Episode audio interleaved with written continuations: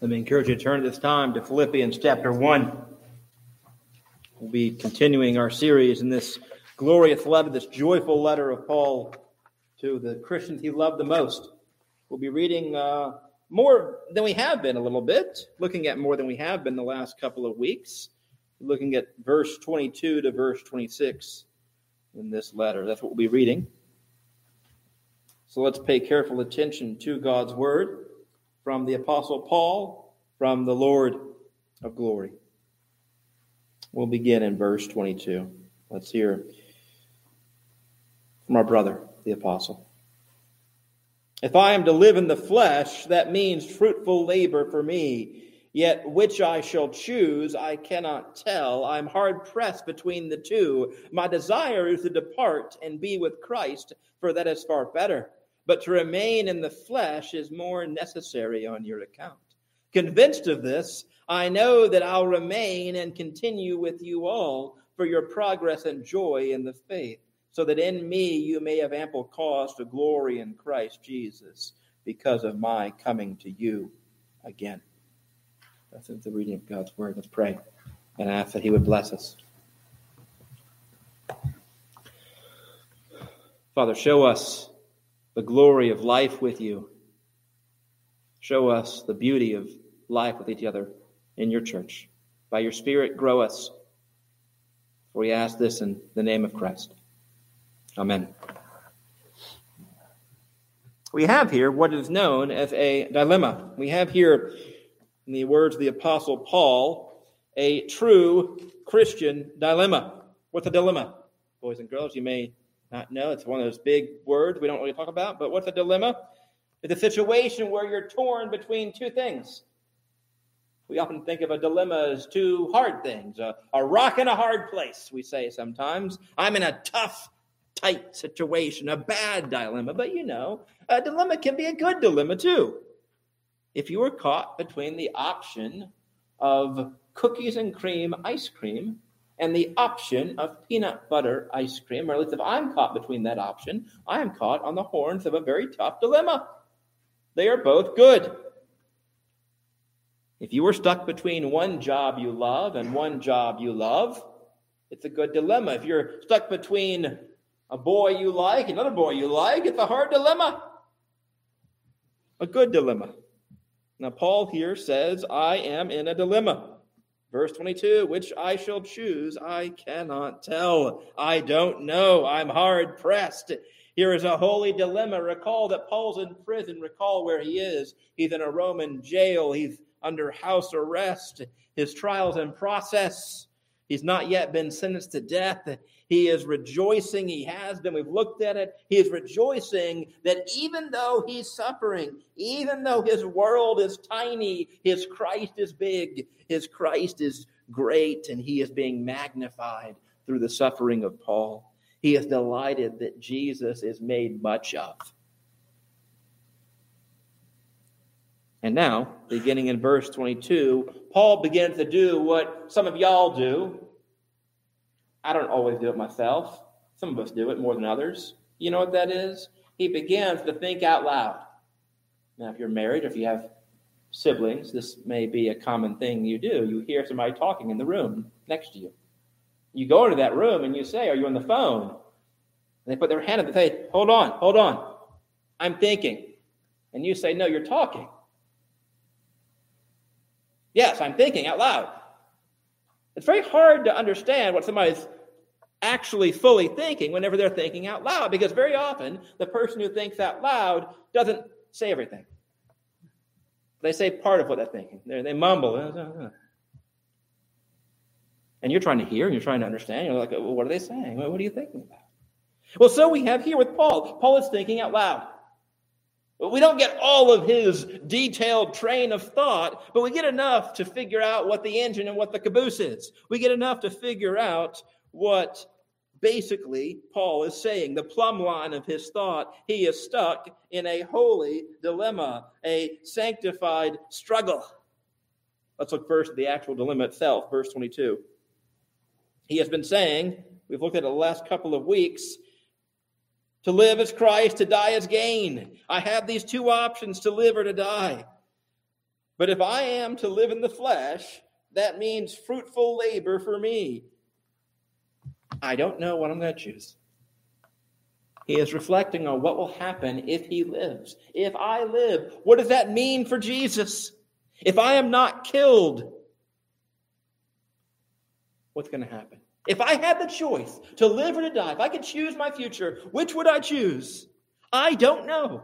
I might prefer chocolate. I might prefer vanilla ice cream. I don't know. I might prefer life. I might prefer death. I don't know. He gives this simple statement which I shall choose. I cannot tell. And then he gives details in the next couple of verses, verse 23, verse 24. He gives us a few details about the dilemma. First, he says, It ain't easy. It's an intense dilemma. It's a hard dilemma. He says, I am hard pressed. I'm in dire straits. I'm in a tight spot. This word pressed is the same word that Christ uses in Luke 19 43 when he speaks about the destruction of Jerusalem in 70 AD by the Roman armies. Christ says the armies will encircle and they will press the city, they will pressure to destroy the city. It's the same word that Paul uses in 2 Corinthians 5:14. He says, "The love of Christ constrains me." Literally, it pressures me, it presses me. The love of Christ compels me. Paul is being squeezed, he's being pressed between these two options. It's an intense dilemma. But second, it's not a bad dilemma, it's a good dilemma. Both options here are good. It's not a choice between bad and worse. It's not a choice, boys and girls, between eating yucky eggplant and disgusting cabbage. And I'm sorry if you like either or even strangely both of those things. It's not a choice between one bad option and one other bad option. With Paul, it's not a rock and a hard place. He has two good desires. Look at verse 23. My desire is to depart and be with Christ. And that word desire is really a bad, it's a weak translation. It's one of the disappointing things about uh, so many Bible translations. They, uh, they neuter the Bible, they make it seem so much less powerful. This word desire is actually a strong yearning. It's the same word the New Testament uses for lust. Same word the New Testament uses for, in a negative sense, lust. We're told in Hebrews that angels longed Angels strongly yearn. You might even say, in a holy sense, angels have a holy lust to see the gospel revealed. And so Paul says, I have this intense longing to die and be with Jesus.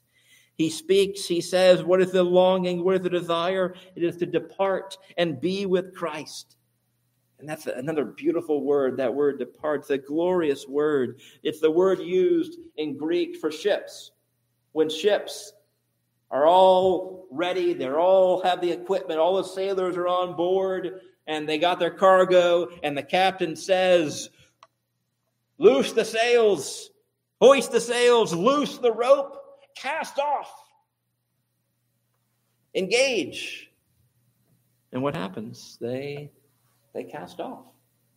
It's the word used for the ship going into the sea the bright blue yonder. That's how Paul describes death, by the way.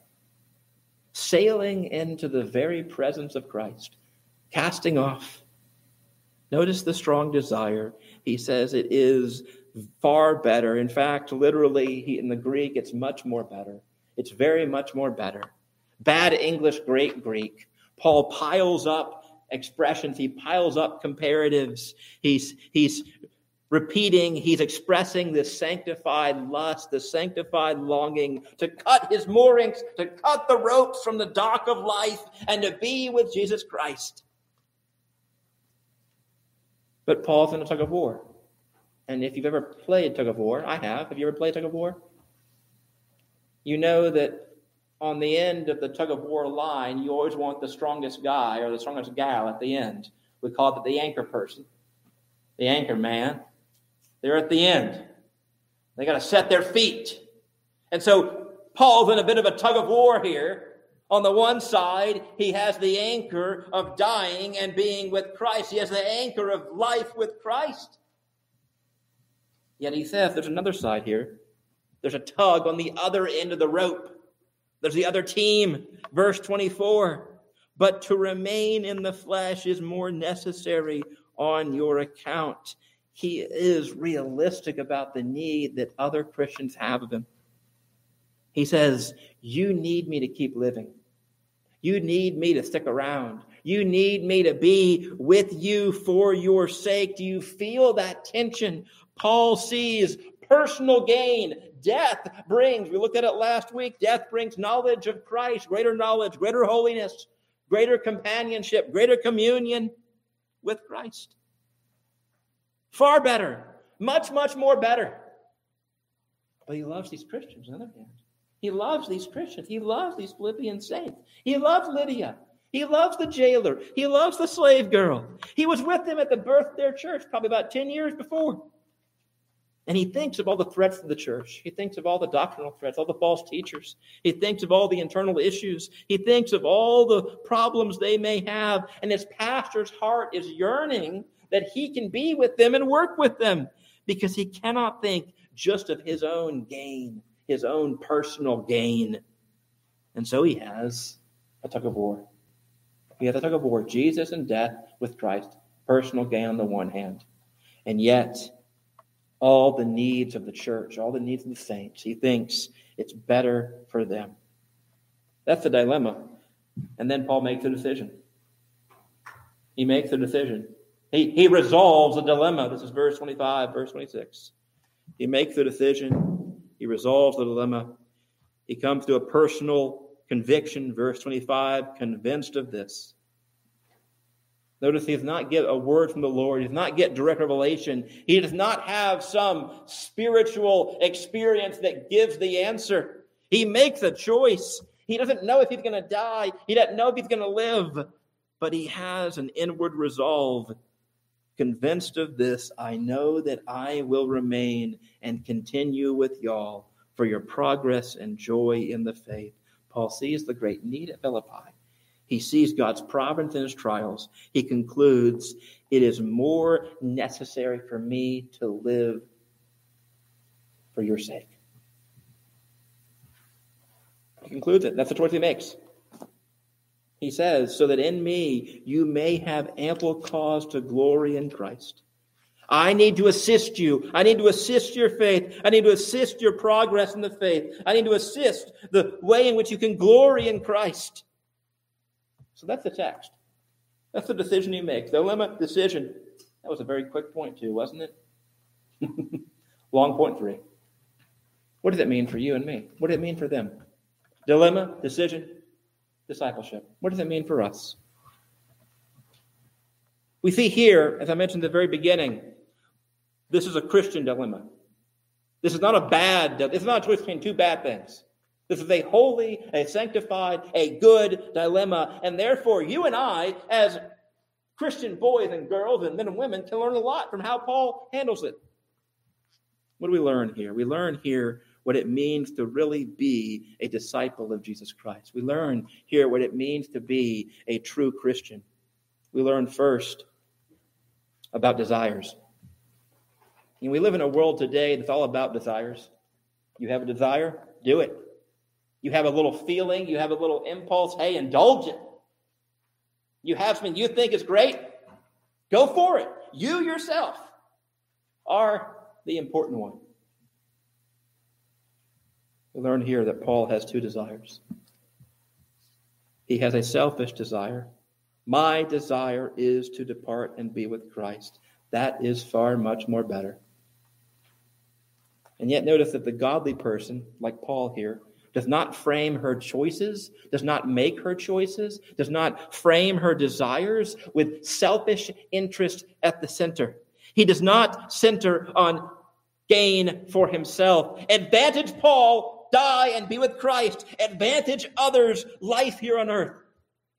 Tug of war. How does Paul resolve the dilemma? He focuses his mind he focuses his aspirations. He focuses his soul. He corrals his desires, the bucking bronco of his desires. He corrals them not on himself, but on the needs of others. You see, the godly person does not look at her life and her own desire and say, What personal gain, what selfish ambition can I get out of this situation? What personal interest of mine can I kind of push along and advance? The Christian does not analyze each person they interact with on the basis of how can they help me? Many of y'all may know, uh, maybe you don't, but I read when I was younger that classic work by Dale Carnegie, How to Win Friends and Influence People. You know what it was? The message was if you want to get ahead in life, fake interest in other people. You want to get ahead in life? Here's what Dale Carnegie says you should do. Look, when you go into their office and they see their desk, look at their pictures. When you go into their home, look at the pictures of their family. Do they have kids? Do they have a grandmother? Do they like playing golf? Do they fish? Do they hunt? Do they do this? Do they a fan of the sports team? And then engage them in conversation about what they like. Now, those are, there's some wisdom in that, I suppose, but Dale Carnegie says the whole reason you do that is so that you can win friends and influence people. Yourself! It's all about you! And for so many of us, we may gussy that up in Christian language and saying, Oh, I care about you, but tell me the latest on the problem. We call that gossip, sanctified gossip. But the Christian cannot analyze who we talk to on the basis of how can they help me feel better about myself? How can they advance my career or my personal happiness? And I suppose this is the question for us. When you're torn between obligations, when you're torn between alternatives, when you are faced with a dilemma like Paul, not a bad dilemma, but a good dilemma, how do you make that decision? How do you weigh the options? What is the focus of your plan? What is the focus of your dream? What is the focus of your desire? Is it your personal gain? I will be in a better place. Or can you say with Paul in 1 Corinthians 10:33, I don't seek my own profit. I seek the profit of the many. Follow me, my example, as I follow Christ. I don't seek my own. I think one of the chief reasons most of us feel second rate Christians, many of us are kind of feel as though we're average at best saints, is that we make ourselves the measure of any hard choice. My feelings, my likes, my desires, my future, my conclusions, my family, our needs, our problems. That is the boundary. That's what we look at. That's primarily what we weigh in our decision making. If I find in myself desire, shouldn't I satisfy my own first? It is the swamp of selfishness. To, we can't get out of it to think of others. But what is the essence of godliness? What is the essence of godliness? Is it not to be like Jesus Christ? And what we read this morning in Mark? What do we read out of, out of Mark? The Son of Man came not to be served. The Son of Man came to serve and what is that service? To give his life as a ransom for many. Did Jesus Christ seek his own? That is the fundamental question. In the calculus, in the divine calculus of salvation, did he seek his own? Did he not seek your joy and your good? So many of us are trapped and we are joyless in the church. As a Christian, we are dry, however you want to call it, because our joy is found in our own judgments, in fulfilling our own desires and satiating them and not submitting them. It's found in our own liberty. You see, Paul knows his rights as a Christian. Paul knows he is free as a Christian to do all sorts of things. But he is willing to give up his rights for the sake of others. What was the last desire of yours? This is a good heuristic. This is a good test, a good metric.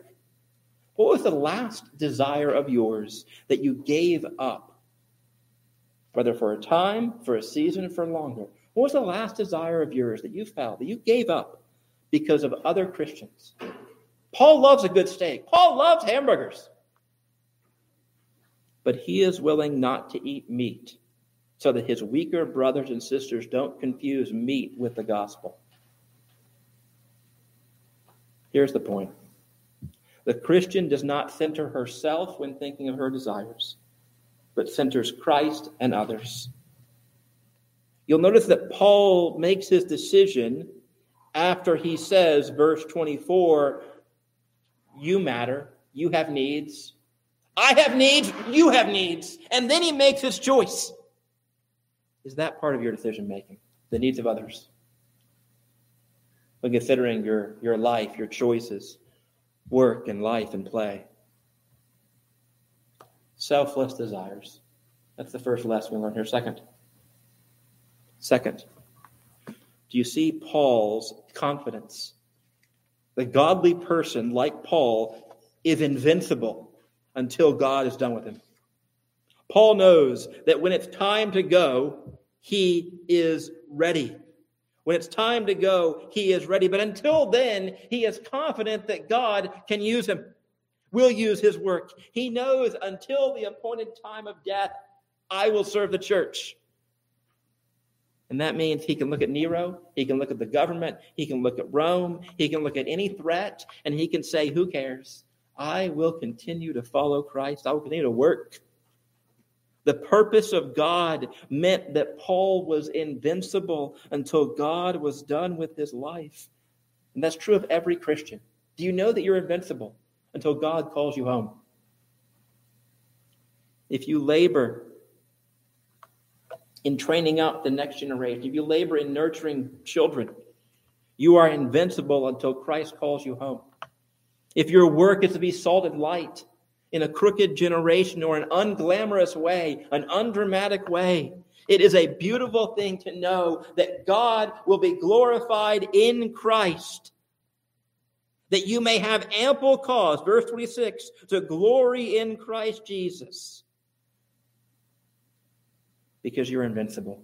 I think too many of us are spiritual hypochondriacs. Too many of us are spiritual or maybe just physical hypochondriacs. We worry that this pain or this problem means the end is near. We obsess over this issue or this concern. We're anxious and worried. We fret, and so we are of little use to King Jesus. Do you know that no matter if the engine on the aircraft fails, your life is held in the hand of God? Do you know that, that no matter how malignant the tumor is, your life is held in the hand of God? And He has labor for you to do until you draw your last breath. Shouldn't that put praise in your heart? Shouldn't that give you an impetus to serve Him until the day He takes you home? Third, Paul desires to live as long as his life glorifies Christ. Therefore, the Christian desires to live as long as his life promotes the glory of Christ. That's verse 25. I will remain and continue with you all, so that in me you may have ample cause to glory in Christ. Why does Paul stay and work? The glory of Christ. Why does Paul labor? The glory of Christ. Why does Paul make his vision? The glory of Christ. Nothing matters to Paul so much as the magnification of Jesus. And for Paul, so for you, so for us. There are few marks more relevant to your heart as a Christian, to the health of you as a Christian, to the health of a church. There are few more basic questions than this Do you seek the glory of Christ? Do we seek the glory of Christ? I think most of us would say, if I did a poll, a straw poll, and asked you, do you want to live longer? I think most of us would say yes. Most of us would raise our hand to that. You know, if you're in your 70s, I'm sure you want to be 80. If you're 10 years old, you want to grow up at least. To be like mommy and dad. But if I were to ask a different question, why? Why do you want to live more? Why do you want to live longer? Why do you want more life? Oh, the cruise. I need to take I haven't taken a Mediterranean cruise. I need to take the cruise. Why do you want to live longer? My career goals need to be met. I haven't been promoted in, in ages. My ambitions. My kids need to I need to be a good parent for my kids. I need to I need to find the one. I just need to get married. I just need to have friends. I just want to see my grandkids. Right? Most of us want to live for selfish reasons.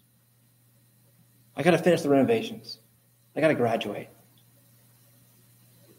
Others of us, of course, want worse. They want to live just to indulge our, our passions, indulge our pride and our possessions, our lives. What does the Apostle Paul want to live longer? Why does the Apostle Paul want to live longer?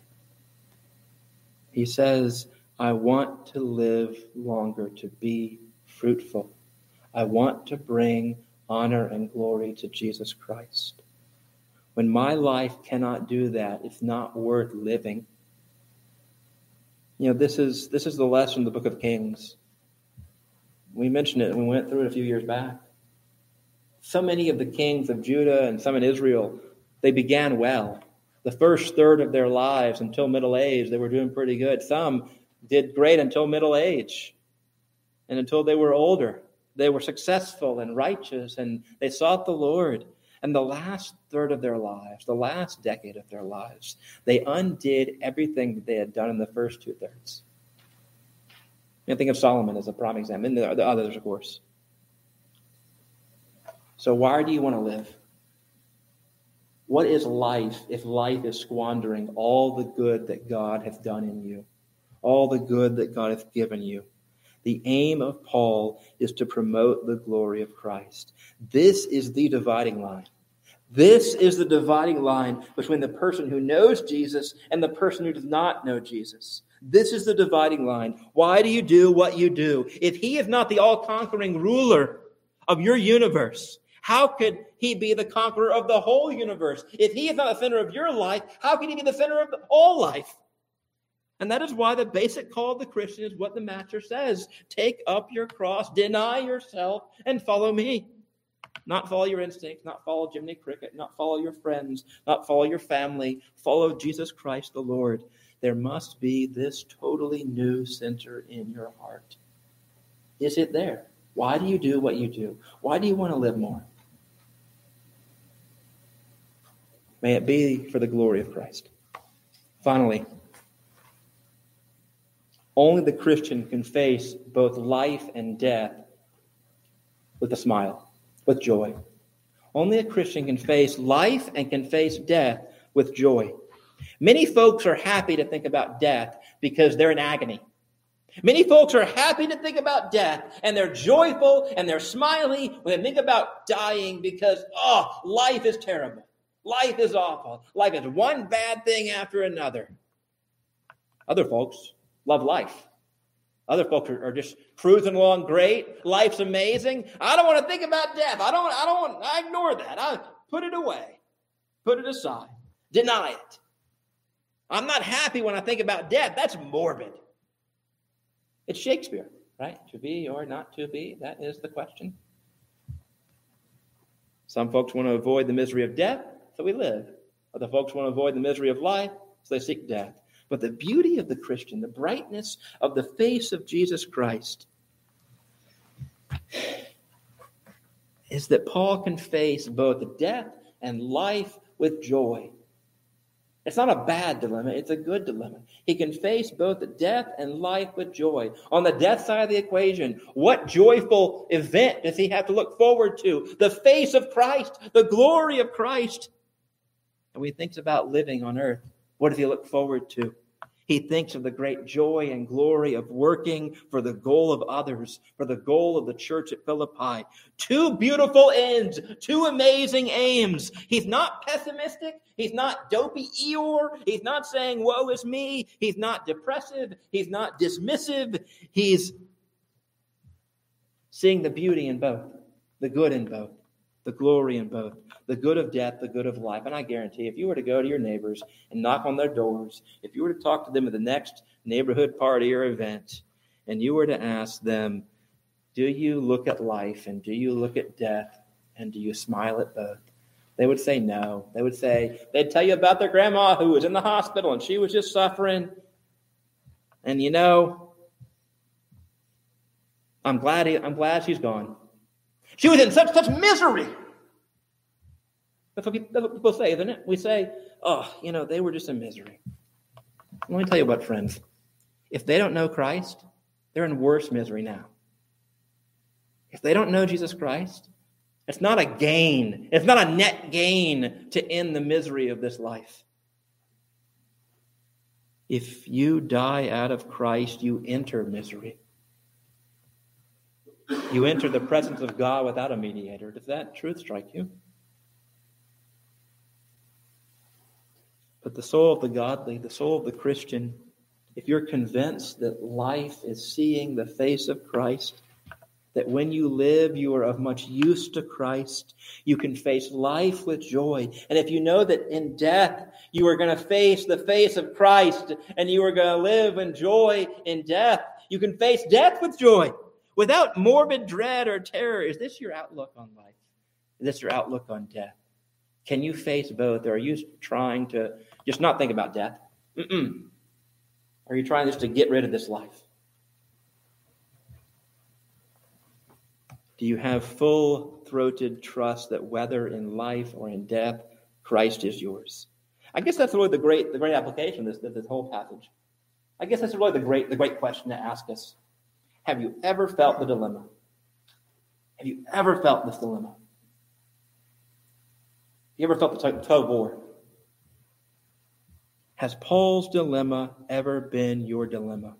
Have you thought of the beauty of heaven, or are you just thinking about this world and this life and what you can get out of it, and what you can do and how you can serve, and plan A and plan B and plan C? Have you thought of what, what lies beyond heaven with Christ? Or are you just thinking about that and, and you're not transferring the love of Christ and glory to the love of Christ for his body on earth? Do you feel the pain? Has it been a dilemma that to depart is gain and to stay is gain? If you don't feel any longing to depart and be with Christ, I think maybe we're too earthbound and we're too, too focused on these earthly things. Maybe we're too obsessed with changing the world. You know, Paul does not say my longing is to be around when the Roman culture becomes more Christian, when society is fully redeemed. Paul looks to heaven and he sees the coming glory of Christ. And then he looks on earth. He says, To remain is more necessary for your sake. The Christian may labor and live in confidence without centering his selfish gain. Is this your life? May it be so. The great missionary John Paton was heading out to the South Seas about 150 years ago. He was heading out to the Pacific Islands. He was talking to, to an older elder in his church. And the older elder was named Mr. Dickson. Mr. Dickson said, You shouldn't go, John. There are cannibals out there. You will be eaten by the cannibals. They will rip you and take you for dinner. Paton replied, Mr. Dickson, you are advanced in years now, and your own prospect is to be laid in the grave soon. Bold words. He said, There you will be eaten by worms. I confess to you that if I but live and die, serving and honoring the Lord Jesus, it will make no difference to me whether I am eaten by cannibals or by worms. And in the great day, my resurrection body will rise as beautiful as yours in the likeness of our risen Redeemer. So, friends, put Christ first, put his gospel first, put his glory first, and let all else follow. Let's pray.